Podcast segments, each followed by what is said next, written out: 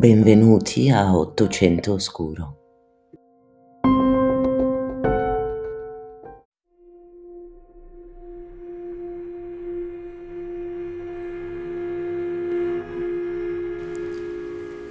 Siamo arrivati all'ultimo episodio della seconda serie e questa volta voglio dedicarlo a due donne molto diverse tra loro per carattere, ma non di estrazione sociale e nemmeno di origine. Sono entrambe francesi e nate in famiglie contadine o comunque povere, nelle aree più remote d'Oltralpe, in un secolo che ormai abbiamo iniziato a conoscere. Nessuno sconto per la povera gente, men che meno se donne. Nessun aiuto, ma piuttosto violenze subite e sottomissione obbligata. Circondate da grandi movimenti politici, schiacciate dall'avvio dell'industrializzazione e dal conseguente abbandono progressivo delle campagne da parte dei giovani.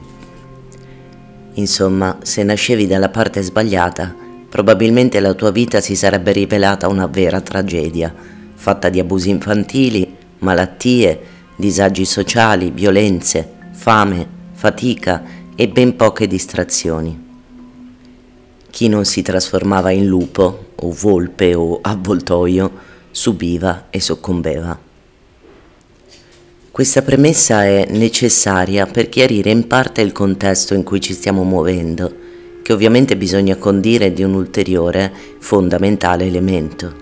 La malattia mentale di rado veniva riconosciuta, tanto meno curata, quanto piuttosto stigmatizzata.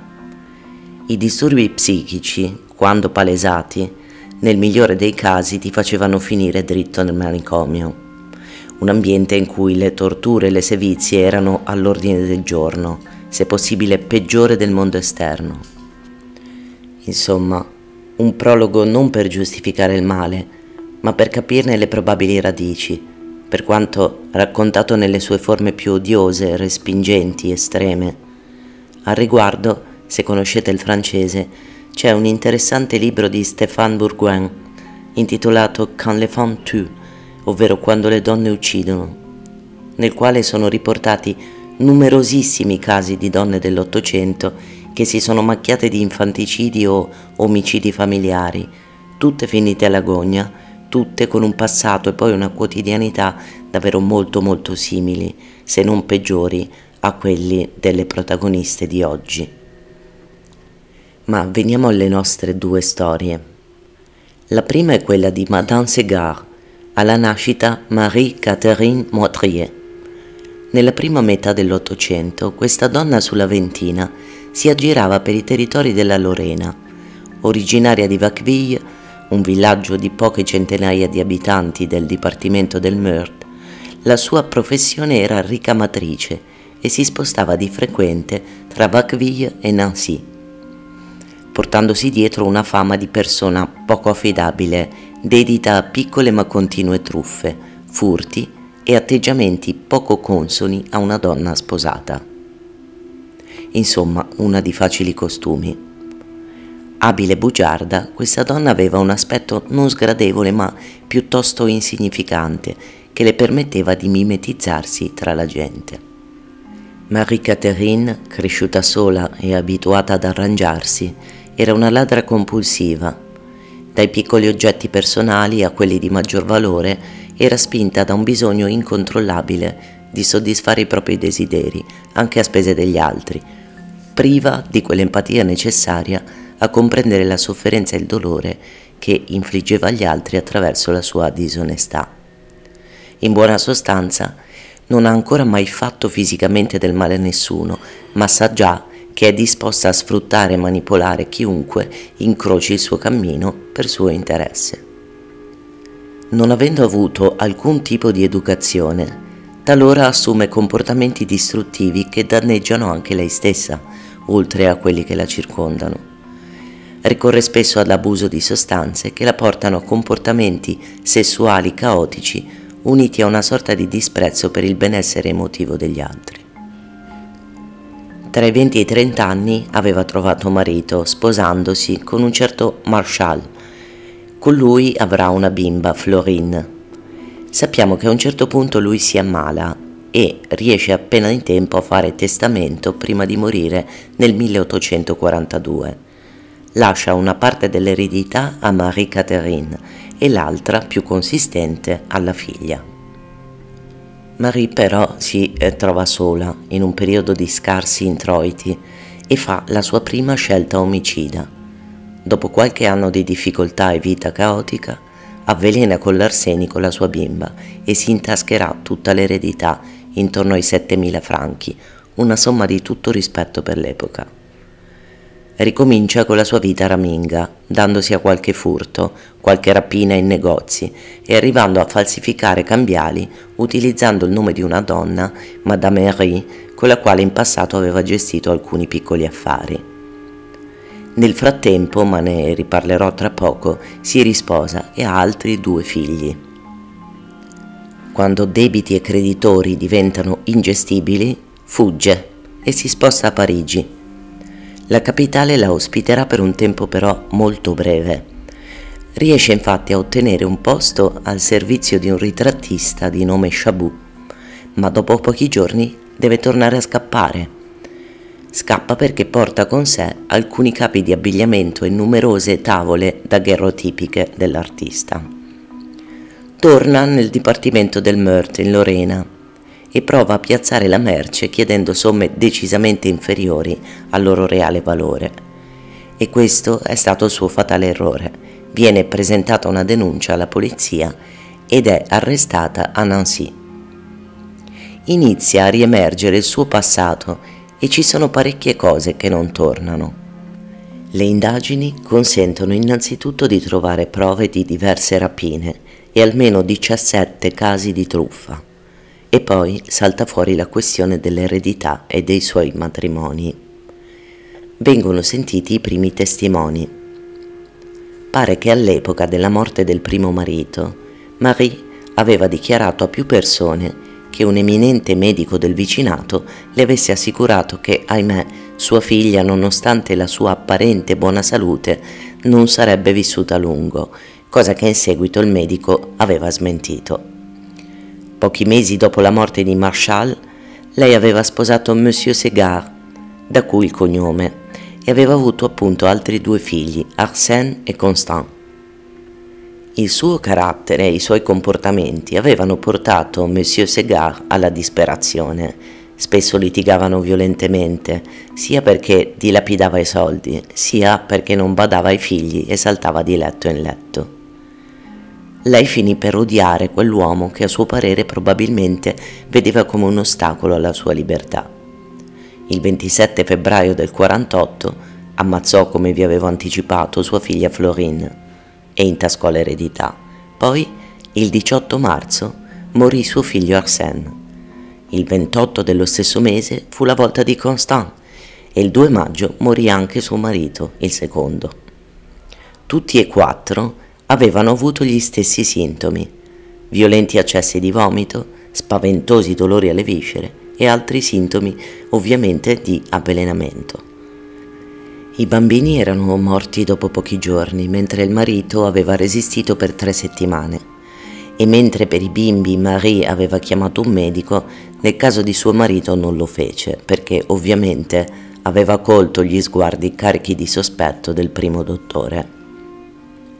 Marie fu talmente abile che negli ultimi giorni di vita del marito riuscì a tornare nelle sue grazie e a persuaderlo con dimostrazioni di falso affetto a fare testamento in suo favore.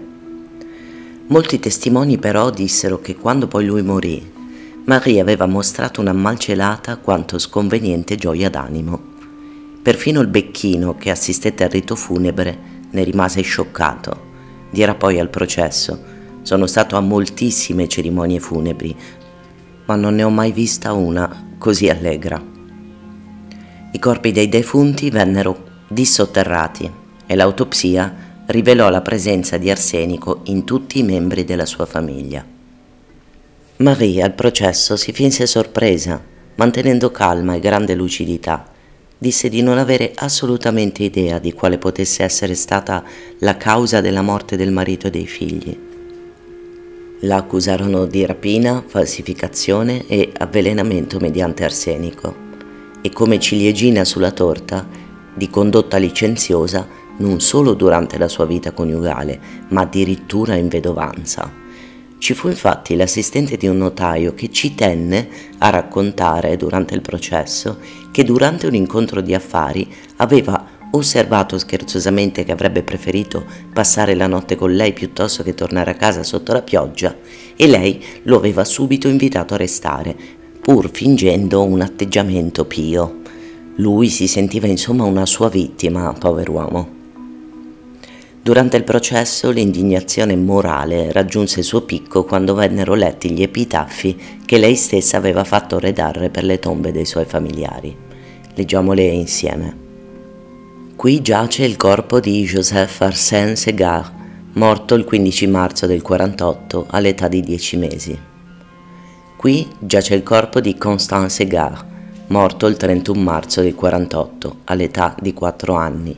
Questo caro angioletto la cui occupazione abituale è stata quella di compiacere la sua tenera mamma, con la sua morte ha creato un vuoto immenso nel suo cuore. Qui giace il corpo di Anne-Marie Florine Marshall, morta il 28 febbraio del 48, all'età di 8 anni. Questa bambina, nonostante la sua giovane età, mostrava rare qualità d'animo. La sua obbedienza e la sua modestia fecero sì che la sua morte rendesse profondamente rammaricata la madre, che eresse questo monumento alla sua memoria. E infine l'ultimo. Qui giace il corpo di Jean-Baptiste Segar, di 37 anni. Era un buon marito, un padre affettuoso e un cristiano devoto ai poveri. Al suo caro e virtuoso marito la riconoscente moglie erige questo monumento, possa riposare in pace. La giuria emise un verdetto di colpevolezza in soli tre quarti d'ora e il tribunale la condannò a morte. Alla lettura della sentenza, ancora una volta Marie dimostrò uno straordinario autocontrollo. Ma veniamo alla seconda storia. In questo caso abbiamo una protagonista che difficilmente riusciremo a giustificare. Il suo nome è Sophie Gauthier Bouillou ed è da tutti considerata una bella donna che gestisce una locanda a Bourg, nel dipartimento della Gironda. Di lei sappiamo ancora meno che di Marie, e stavolta partirò dalla fine. Lei è stata giustiziata a 44 anni il 4 gennaio del 1876 a Cahors, in Francia sempre, tramite ghigliottina. Arrestata perché aveva ucciso la sua nipotina Sophie Elisa Colombe conficcando le aghi nel corpo.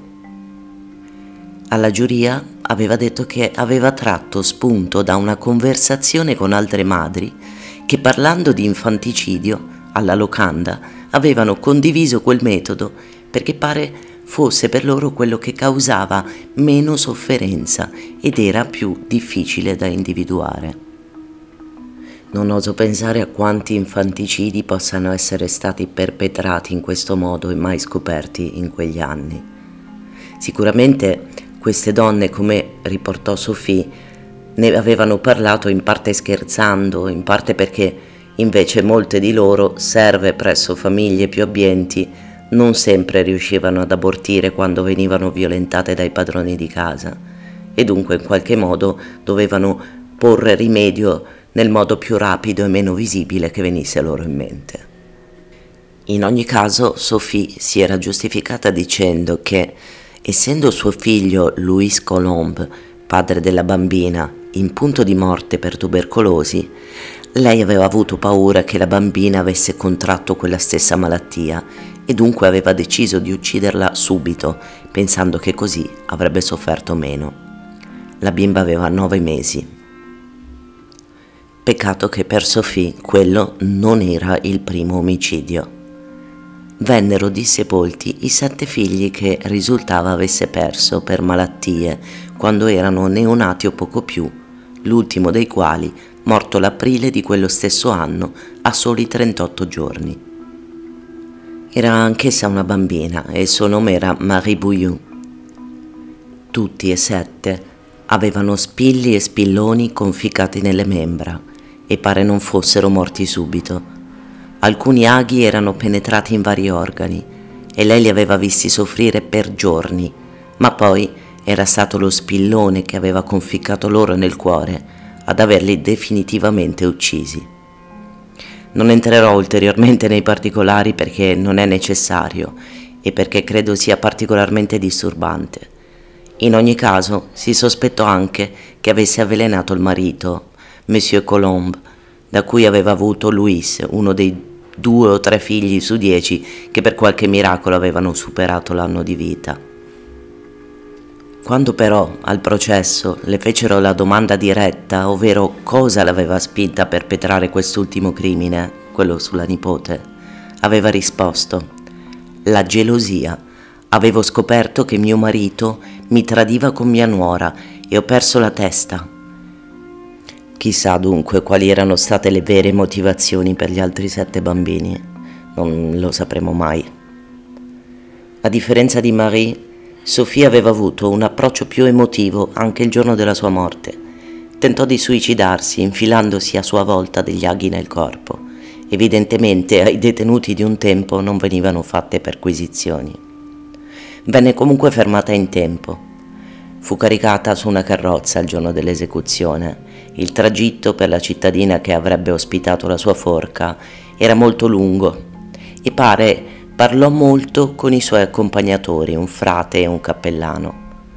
Le venne offerto anche un ultimo bicchiere di vino e appena prima di salire sul patibolo chiese solo se dovesse salire fin lassù e disse che non aveva nient'altro da dire, che non voleva essere salvata e che era pronta Aveva un velo sul capo e teneva il rosario in mano, che lasciò solo all'ultimo, dopo aver baciato il crocifisso prima di morire. Grazie per aver ascoltato anche questa seconda serie. Presto arriverà la terza con un argomento che vi svelerò pian piano, magari con qualche anticipazione sul profilo Instagram di 800 Oscuro. A presto!